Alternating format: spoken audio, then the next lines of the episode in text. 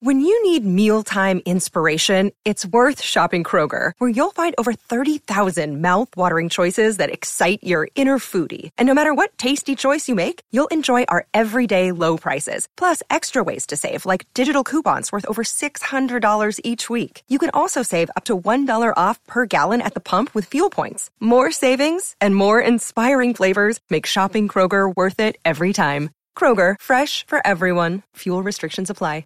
You're listening to a Score North podcast right now, and if you're a business owner, so are your customers. In fact, I could be talking about your business right now, telling the tens of thousands of loyal fans about you and sending them to your business. Find out how you can partner with your favorite Score North podcast. Visit scorenorth.com now and enter keyword partner. Fill out the form, and we'll get in touch with you quickly. Once Phil, Judd, Declan, or others start talking about your company, you'll be amazed at how many fans start showing up. So visit scorenorth.com now and enter keyword partner.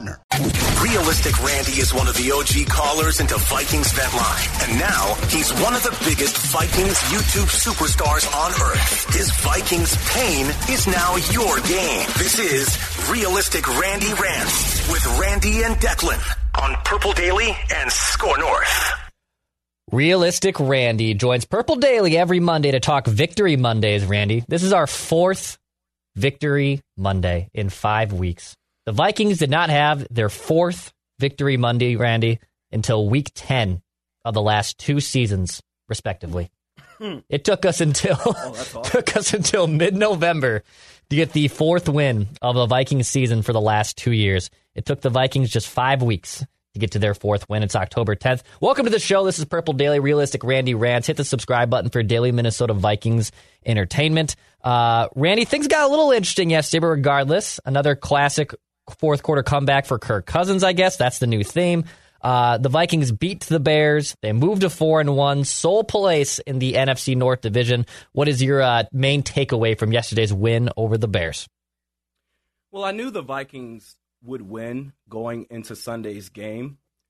I also knew that for a game like this, set up to where the Vikings should absolutely stomp all over the Bears, for this team, it rarely goes down that way. And we're going to talk about the game more in depth, but I want to take this moment to give a well deserved shout out to Christian Darrisaw, mm. who I know that Justin Jefferson, he's going to get the bulk of the praise, highlights galore on ESPN, 154 yards yesterday. It makes sense. But I would argue of all the players on this roster yesterday, Christian Darrisaw put up the best film.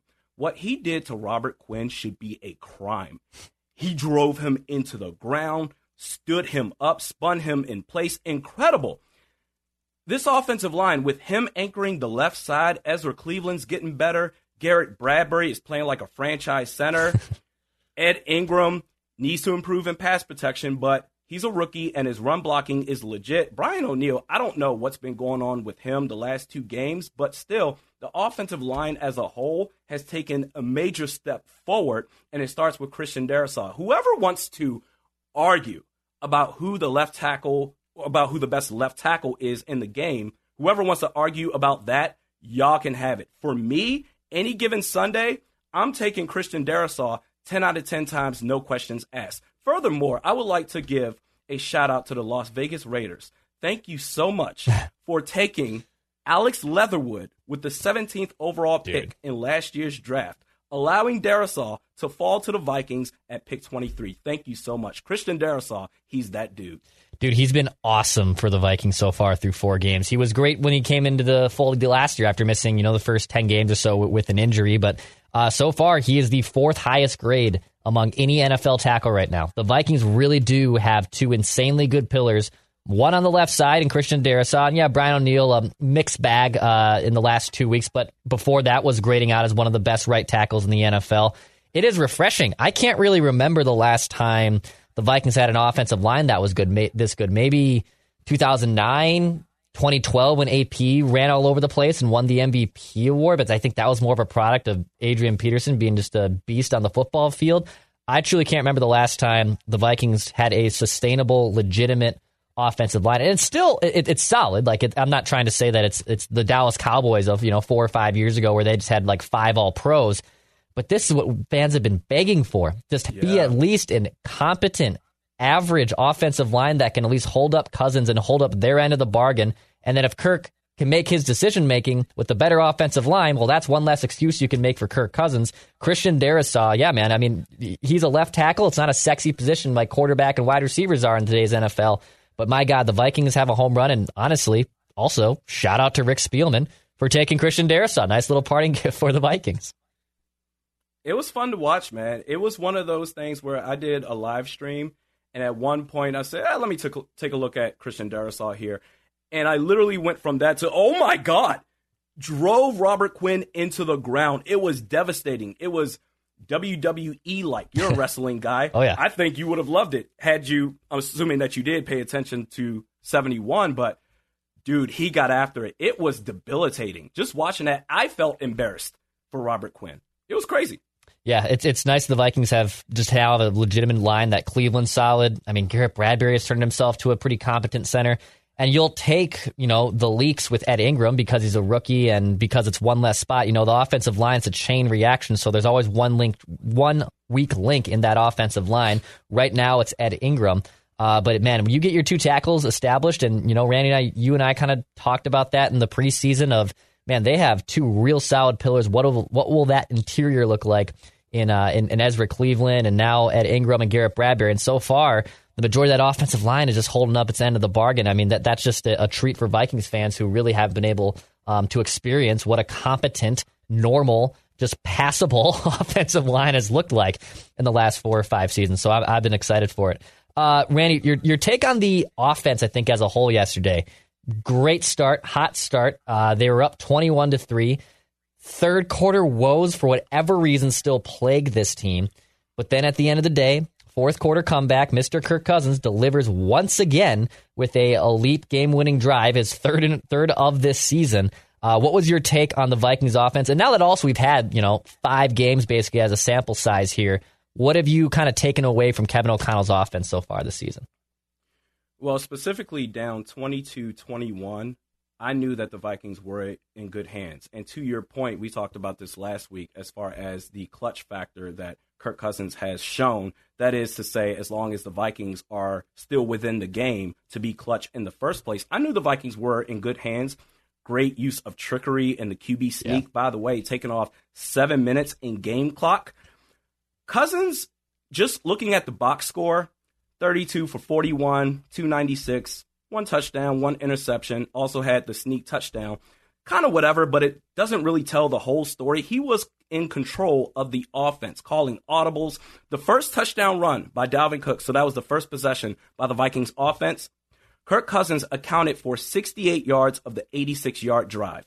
The second Dalvin Cook touchdown run, Kirk Cousins accounted for 57 of 75. He was equally responsible for those touchdown runs by Dalvin Cook. The gadget pass to Jalen Reagor for the score, the QB sneak. That was as impressive of a game that I've seen by eight. That was that was as impressive as a game that I've seen by him ever wearing a Minnesota Vikings jersey. Yeah. He was outstanding, and the stats aren't going to necessarily suggest that, but he was in control. He was poised. He had that game for the Vikings to win from opening tap. I mean, if you go 32 of 41, 296, yeah, just one touchdown, but whatever. Uh, you were in control of the game. You completed your first 17 passes. I think this is where the Kirk stands, and now maybe Kirk doubters are starting to get, you know, kind of married together and blending in the fact of, you know, Kirk stands will always defend the statistics and he puts up these numbers. He has Hall of Fame numbers on, on this, this, and this. And then Kirk, you know, haters kind of say, well, how come he doesn't win as much? How come there's always excuses and this, this, and that? And now what you're seeing is his statistics are falling a little bit. They're not they're not these crazy eye-opening great box score stats. They're still solid stats and the Vikings are winning and he's clutch in, big time moments and when you're paying a quarterback this amount of money, which is what the Kirk doubters had questions about, if he's delivering for you in the clutch, well then we're all one big happy Brady Bunch family here, right? If if you have Kirk stands and Kirk haters basically blended in the same pot of stew. I think it was great. I, I agree. I thought yesterday was really one of his finest games uh, in his tenure as a Minnesota Viking, and it wasn't. I mean, statistically, anything spectacular. A quarterback rating of 94.7. That's honestly like league average at this point, uh, just in terms of the rating. But that's where you have to kind of dissect and remove yourself from all just stats, stats, stats and watch this game flow. And yeah, I mean the Vikings punted once yesterday, Randy. They punted once. Wow. And and yeah, a couple missed field goals. Well, I'm sure we'll talk about Greg Joseph here because I want to ask you about him later on in the show. But the Vikings offense, man, I mean, it's starting to click 28 points over the last three games. You're seeing a much more clutch and calmer version of Kirk Cousins. Uh, I've been impressed with the offense so far this season.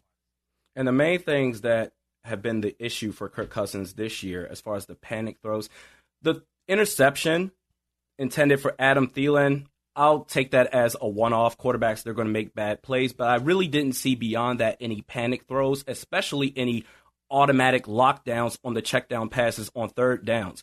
He threw with purpose. He really had control of that game. And I think as long as he can eliminate those two things, the panic throws and automatically checking down, and okay, hopefully you can get yards after the catch to get a new set of downs for us. As long as he eliminates that, if you have the stats like you did yesterday, it's not sexy, but I'm good with that. That was a fantastic game by Kirk Cousins. A uh, couple more things here on the offense, Randy. Uh, Dalvin Cook, another solid day. I mean, he again, he didn't have the big run, but it just seemed like he was much more of the normal Dalvin Cook that we've, we've been used to over over the last few years. I think five and a half yards per carry, found the end zone a couple times if if you'd had him in fantasy football, which is always great. But at the end of the day, he just looked a lot more calm, and they still were making conservative efforts to feed him the ball. I mean, the trickery play, the Justin Jefferson pass to him um, you saw, I think, much more of a legitimate Dalvin Cook and the one that we've been kind of big and waiting to see so far through the first five games of the season.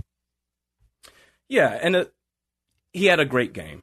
It was amazing. Good for him. I would say in the NFL, a what have you done for me lately league, that was the game that the Vikings needed to trade Dalvin Cook right now. Because yes, it was a good game, but when you look at Dalvin Cook so far this season, he's literally been up and down. The first five games, starting with week one, yards per carry 4.5, 2.8, 5.6, 3.8. Yesterday against the Bears, 5.2. He had a good game. I don't know if this is sustainable to where you can expect that on a routine basis. A team like the Denver Broncos, they need a running back with Javonte Williams out for the year with a torn ACL.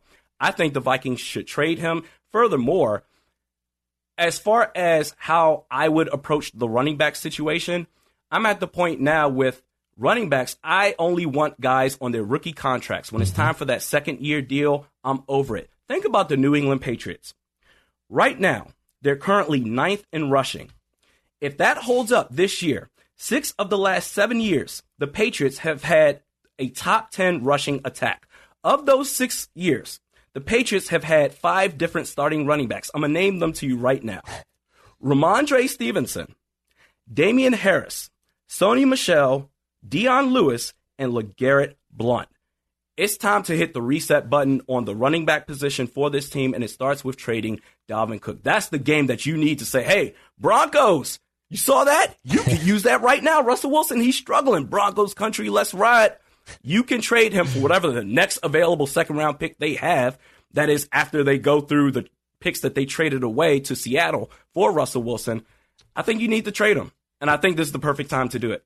Use and abuse is basically uh, a phrase that Judd has been using with running backs. Draft them on their rookie scale contracts, and then you kind of just move on from them. Um, you know, he's still got a pretty the, the hefty cap hit start. You know, starting you know, next season to it goes up to 14 million. You could cut him if you wanted to. I don't think they would. But yeah, this is where they have to d- draw a line a little bit because Alexander Mattison's probably going to walk in free agency. He's at the end of his contract. Do you want to be paying a running back $14 million at age 28, you know, starting next season? And I, I personally would not do that.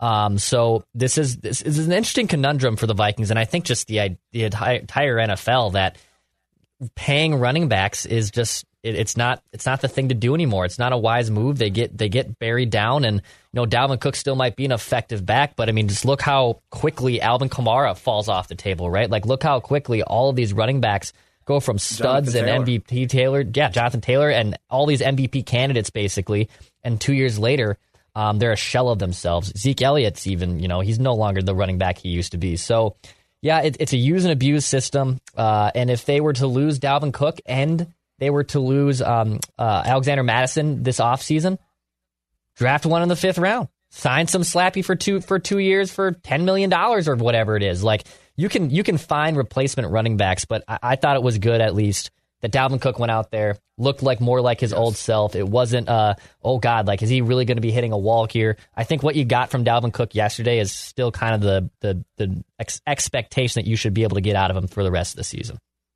Yeah, 94 yards on the ground, 5.2 yards per carry, two rushing touchdowns. I was actively rooting for a third touchdown for him just to boost up the trade value if it is going to happen. But it was nice to see him look back to his old self. I just don't know if this is something you can come to expect for the remaining 12 games of this season.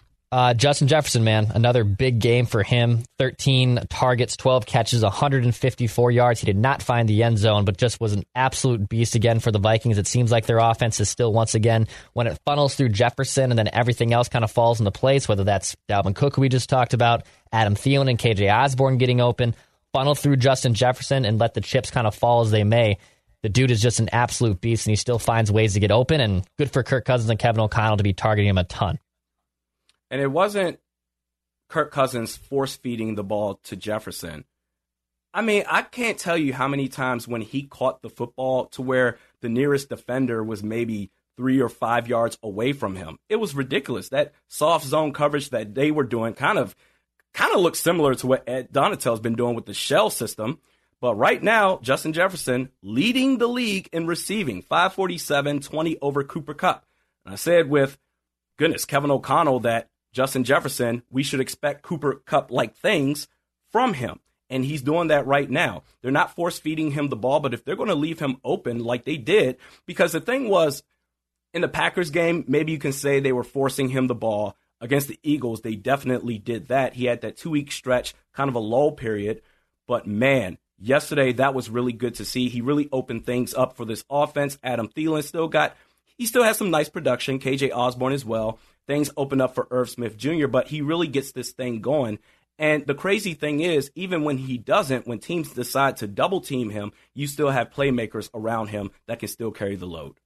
All right, Randy, a couple of the bad things that happened yesterday against the Chicago Bears. Uh, this Vikings defense, yeah, it's been not break, but I mean, the Bears were barely on the field yesterday. Uh, just 23 minutes of, of offensive possession, possession for Chicago. They still weasel their way back in this game after trailing 21 to 3 at one point. They did take the lead 22 21 with nine minutes to go uh, in the fourth quarter. And yeah, there just doesn't seem to be, for whatever reason, adjustments being made by Ed Donatell. Uh, and it, it's it's kind of strange to me. He's a veteran dude. He's been around a while. Um, but having Danielle Hunter like drop back in coverage and just the way that they're deploying their pass rush to me can sometimes be a little bit baffling. You know, I, I guess you you asked me pre-show of how long of a leash should Ed Donatell have, and it's hard to really be like having coordinator watch when you have a football team that's four and one through five games. But it just it doesn't seem like it's a sustainable recipe of success if this Vikings defense continues to kind of play this bend not break philosophy. How long of a leash should Ed Donatell have? I'll answer that for you right now. He should be fired. he really should. Danielle Hunter has two sacks in five games. It doesn't help if you want to drop him back in pass coverage. So going back and forth on the topics, Declan Goff, you said, well, okay, why is Danielle Hunter dropping back in coverage? He's dropping back in coverage because Ed Donatell has lost his damn mind. The only, the sole responsibility of Danielle Hunter is rush the passer. He needs to put his hand in the dirt.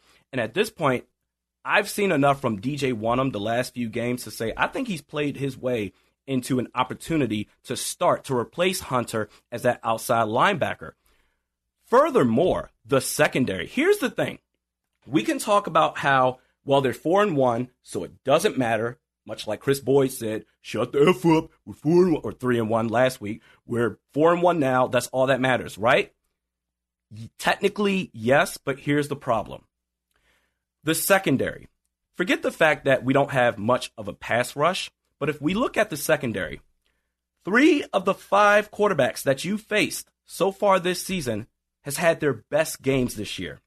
Jalen Hurts completed 84% of his passes. Andy Dalton, in two games, this was his best game last week against the Vikings. 71% of his passes were completed.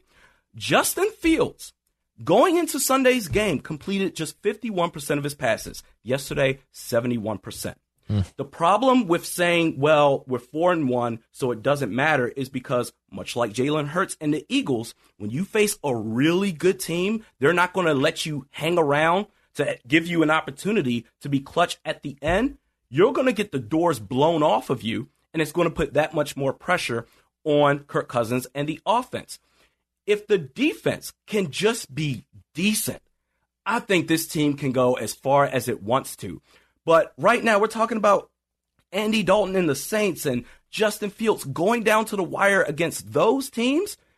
When you go up against the better teams, I'm just afraid that what happened week two at the Linc against the Eagles is going to happen again. And if you're going to make it into the playoffs, which I think the Vikings are going to win the NFC North division, mm-hmm. if you mm-hmm. go into the playoffs, the difference between being a one and done team or making a playoff run is this defense just needs to get a little bit better. But to your point, Ed Donatell just doesn't seem like he wants to adjust on anything. And that's the problem. Yeah, it's it's hard to really even get upset at Danielle Hunter for his lack of pressures, lack of sacks so far, and just kind of a quiet statistical season because it just I, I i am starting to feel like he's just being deployed poorly. Um, and I don't really understand. He's a freak athlete. Don't get me wrong. The guy's an absolute beast. He's still 27 years old. Um, I know he battled a neck and pectoral injury the last two seasons. He's only played six games coming in coming into 2022 over the last two years, but he's still got plenty left. Za'Darius Smith is getting after the quarterback. DJ Wonnum, to your point, has now kind of blossomed into yeah. this nice little part time pass rusher. Why is your what should be your best pass rusher not being used in those situations? At at first, I kind of thought um, before even the Bears game, like, oh, is the offensive line, you know, focusing on Danielle Hunter and can the rest of the Vikings defense beat them? Because that's what I would probably do, right? As an offensive line coach or an offensive coordinator against the Vikings, can we stop Danielle Hunter? And then, you know, if Za'Darius Smith or a DJ Wonnum comes in and gets us, okay, we'll take the loss there. But we have to stop this dude because when he's been on the football field, legitimately one of the best defensive ends in the game. And now he's being deployed in these situations where he's dropping back in coverage. And I just don't really understand it. And yes, if if the Vikings, you know, find themselves in a situation like they did against the Eagles game, where basically Philly got off to a hot start, scored a ton of points early, the Vikings never really able to recover after that. Uh, that's not going to be a recipe for a long playoff run. That's a one and done type of situation in the wild card weekend. And even if the Vikings have home field advantage, which if they won the North, they'd obviously would at least get one home playoff game.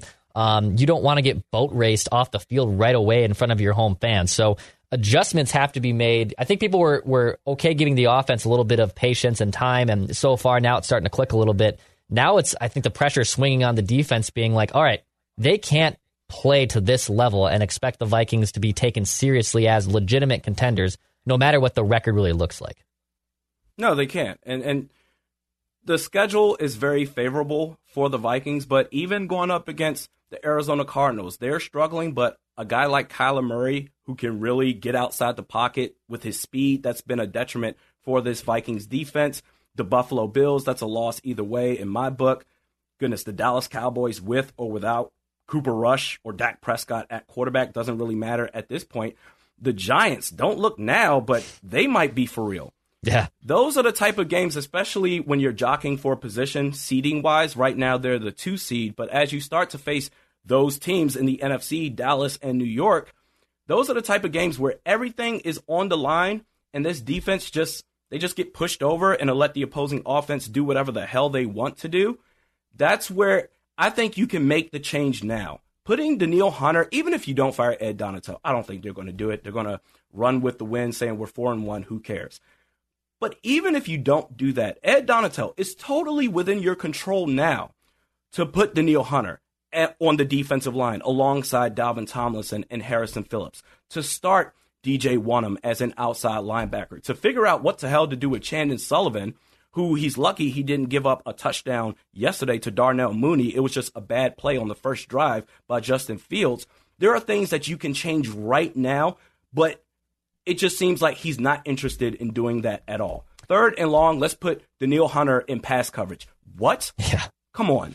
Make the uh, changes now. One positive, at least, on on the Vikings defense. It seems like Cam Dantzler's really kind of turned himself into a solid cornerback finally, and you know he had some mm-hmm. I don't know weird off the field issues. He was inactive last year for a few games. He got benched even in the Eagles game this year, but so far the last two games at least, just looking at what's happened the last two games, um, he's been a pretty damn good shutdown corner. Strips the ball right out of Ihmir Smith's Marsette's hands to seal the game. uh, now up to the 15th rated cornerback uh, per, per Pro Football Focus. So he's starting to grade out and starting to be that cornerback that we saw flash up as a rookie. Like, oh, this might be a nice little steal of a pick here for the Vikings. And the Vikings defensive backs in general, obviously pretty suspect, and that's that's putting it lightly. But it seems like Cam Dantzler, at least, is finally trending in, in a positive direction and might actually be a legitimate number one cornerback for this team.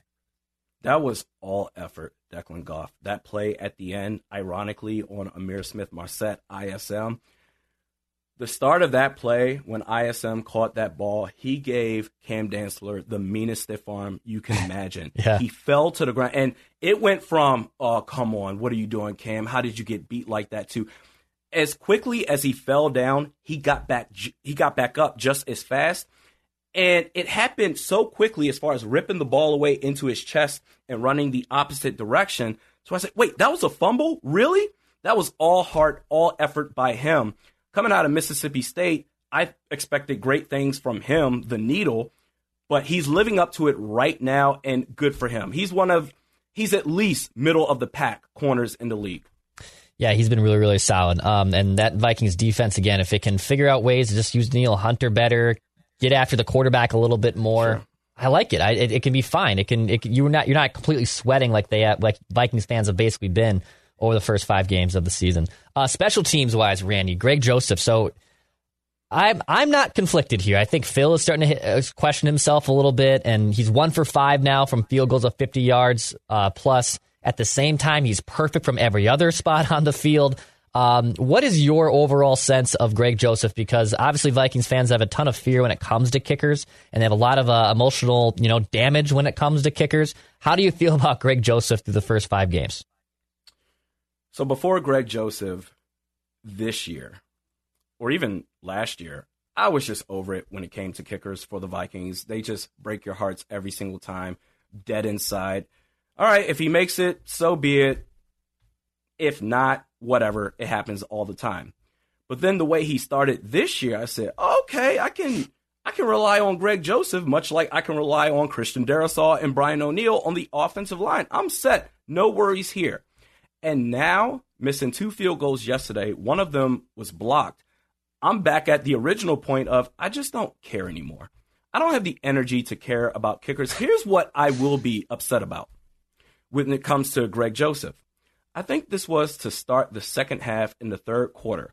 We're talking about the kickoff here.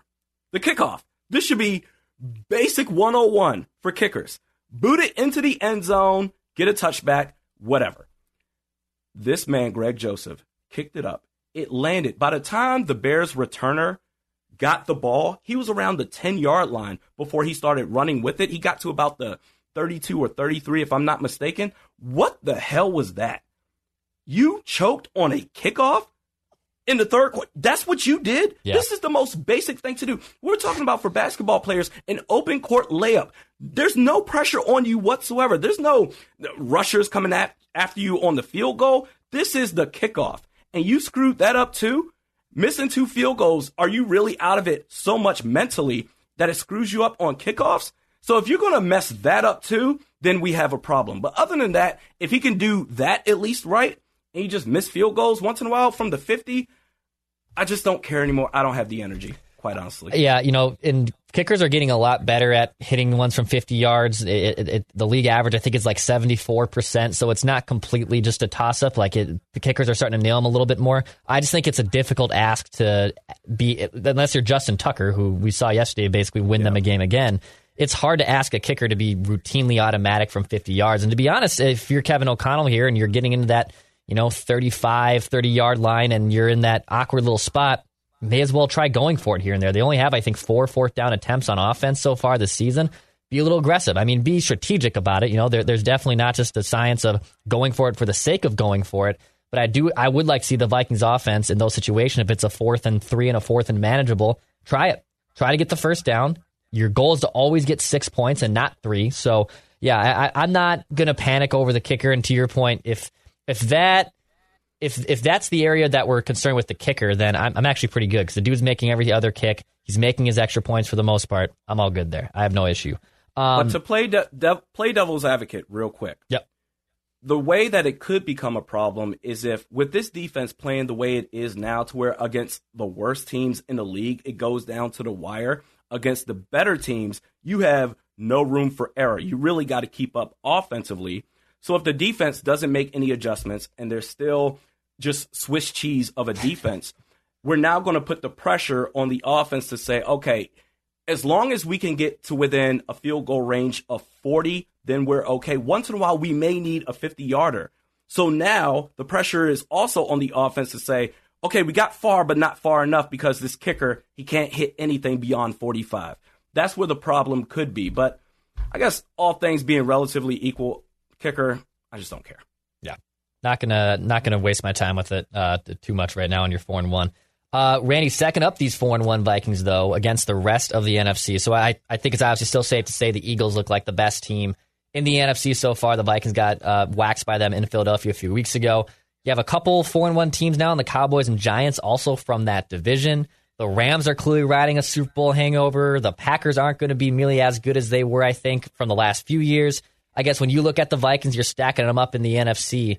Do you have the Vikings as maybe the second best team in the NFC after the Eagles? Where do you kind of fall, have them falling in the pecking order right now in the NFC? Well, standing wise, yes, they're the number two seed in the NFC. Right.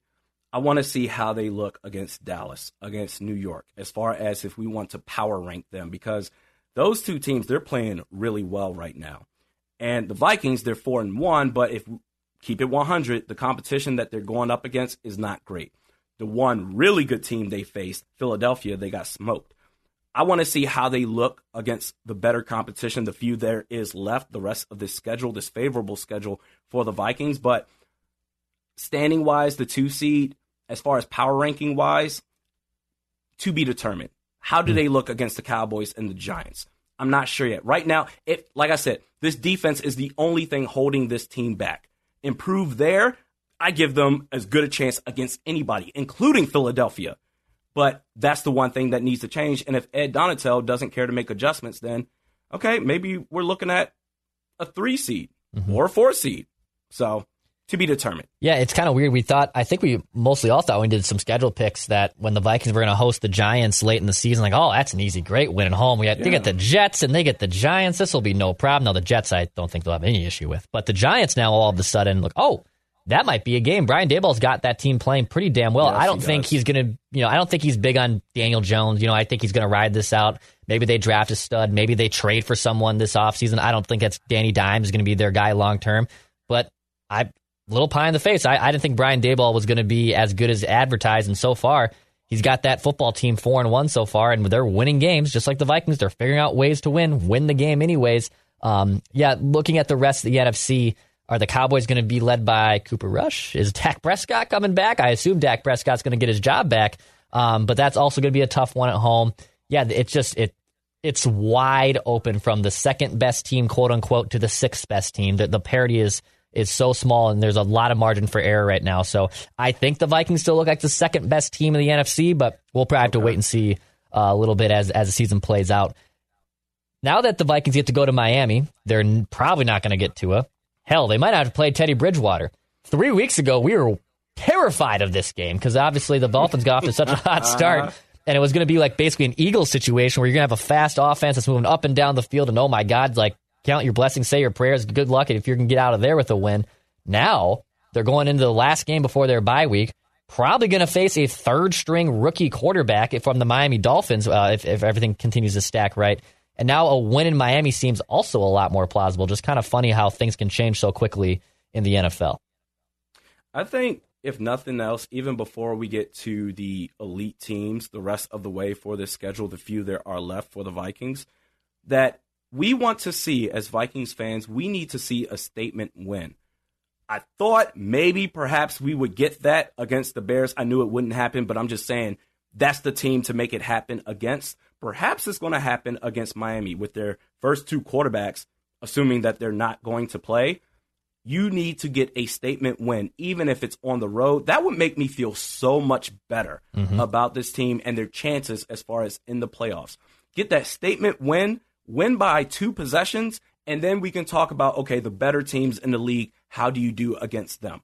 So as long as this defense can make improvements, I'll feel good about it. But beat Miami by at least two possessions, and you're good. Yeah, you thought that's what you're going to get against the Bears, and that's where you know it was just cruise control. The Yeah. first half looked great, twenty-one to three. The offense was clicking. You know they were mostly in the face of Justin Fields. Justin Fields looked like the quarterback he's been for the most part in that first half. And you thought like, oh, finally, not a not a sweating out win, not a fourth quarter comeback, just a true ass kicking that we haven't seen so far this season.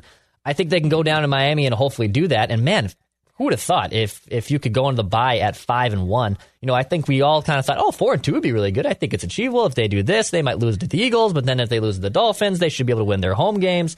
Blah blah blah. Now all of a sudden they're going into their last game before the bye week with a shot at being five and one and a legitimate shot at being five and one.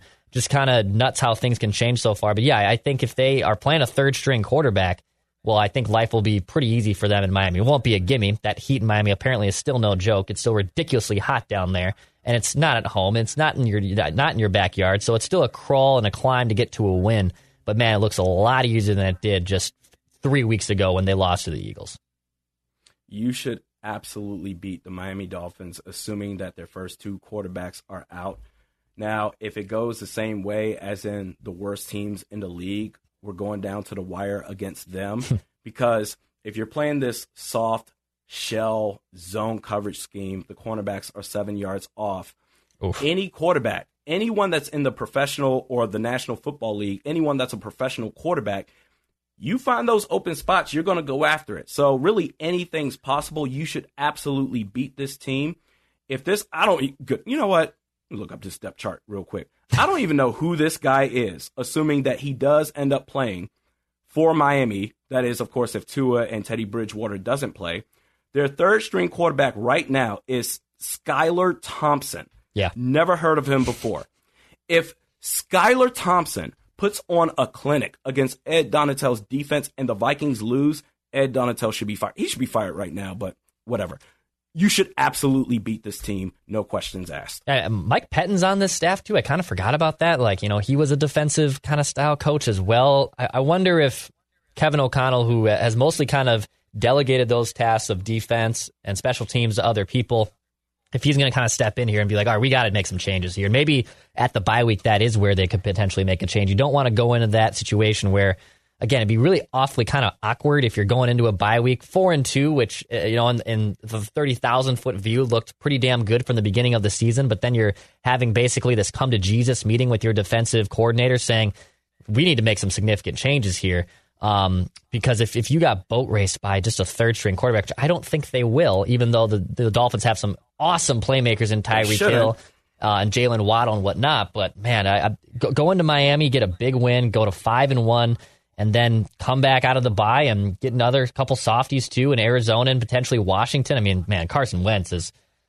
I think that was a ticking time bomb from the from the start of the season, and he might it might be a Taylor Heinicke Washington told you. Commanders by then. Yeah, man, I I, I was with you on that. Carson Wentz is just terrible. I I, I have no sympathy watching him uh, fail again in Washington. Uh, Randy, any other uh, final thoughts here uh, from the Vikings fi- uh, um, uh, win over the Bears, or anything else in the NFL or NFC that you noticed over the weekend? If you can go five and one before entering the bye, that would be huge. The next test, Arizona, they are having their problems, but that speed does not work well against our defense. So that's the next big test after that. They're not going to be a pushover. I just want to see this team reach their ceiling. And I think one more thing we may have missed as far as topics that we talked about for today's podcast is the ceiling of this offense. Hmm. Has this offense for the Vikings finally reached its ceiling? I'm going to say not yet. Yeah. Kirk Cousins, if we can see a repeat performance like what we saw yesterday to where he's in control of the game from opening tap, then yes, he needs to be at his best for this offense to reach its ceiling. Last year's Kirk Cousins, the year before that Kirk Cousins, I swear he was a top 10 quarterback. This year, not so much, but if he can continue where he left off this past Sunday for the rest of the season, then the offense, there's nothing to talk about as far as how much better can they get. The only thing we're left talking about is the defense. So It seems like the offense has definitely taken a step or two, a step or two, which is solid. They should have been taking a step or two by the fifth game into this season. But right, I, the ceiling still hasn't been reached. And I, that's the scary and, and the good scary part. Not a bad scary. That is the good scary part of this offense that it still hasn't clicked. Kirk Cousins' numbers aren't necessarily sexy. There's still things that they could be doing a little bit better here and there. Um, but for the most part, it's definitely still an offensive first team. There's been dynamics that have been established that have been different from Mike Zimmer's offenses. So it, has been a positive step in the right direction. So the fact the Vikings are four and one, and we're heading into the last game before the bye week, talking about how they can legitimately be five and one um, throughout the first six games, and this offense finally starting to reach its potential. That's all good things. Um, all right, Randy, appreciate you coming on, man. Um, excited to talk about hopefully a five and one Vikings team by again this time next Dude, week. so dope on Purple yes. Daily's YouTube channel. Eighty. Uh, I just I just looked it up. Eighty six percent chance for the Vikings to obviously make the playoffs so far from five thirty eight. Packers at sixty eight. So just a, a, a, big swing after the Packers drop one to the Giants in London. Kind of a stinker there. Uh, good things for the Vikings here. They are in the cruise control to win the NFC North and be a legitimate number two and maybe even number one seed in the NFC. We'll see what happens. We'll see. All right, man. Randy, appreciate you coming on, man. Hit the subscribe button for Daily Minnesota Vikings entertainment right here on this YouTube channel. Go subscribe to Realistic Randy's YouTube channel as well. He pumps out plenty of Vikings content. So hit the subscribe button all over the place right here. This has been Purple Daily. We will be back uh, tomorrow. Before check out before we die too with Jesse Pierce and Thor Nystrom after this as well. Thank you, good sir.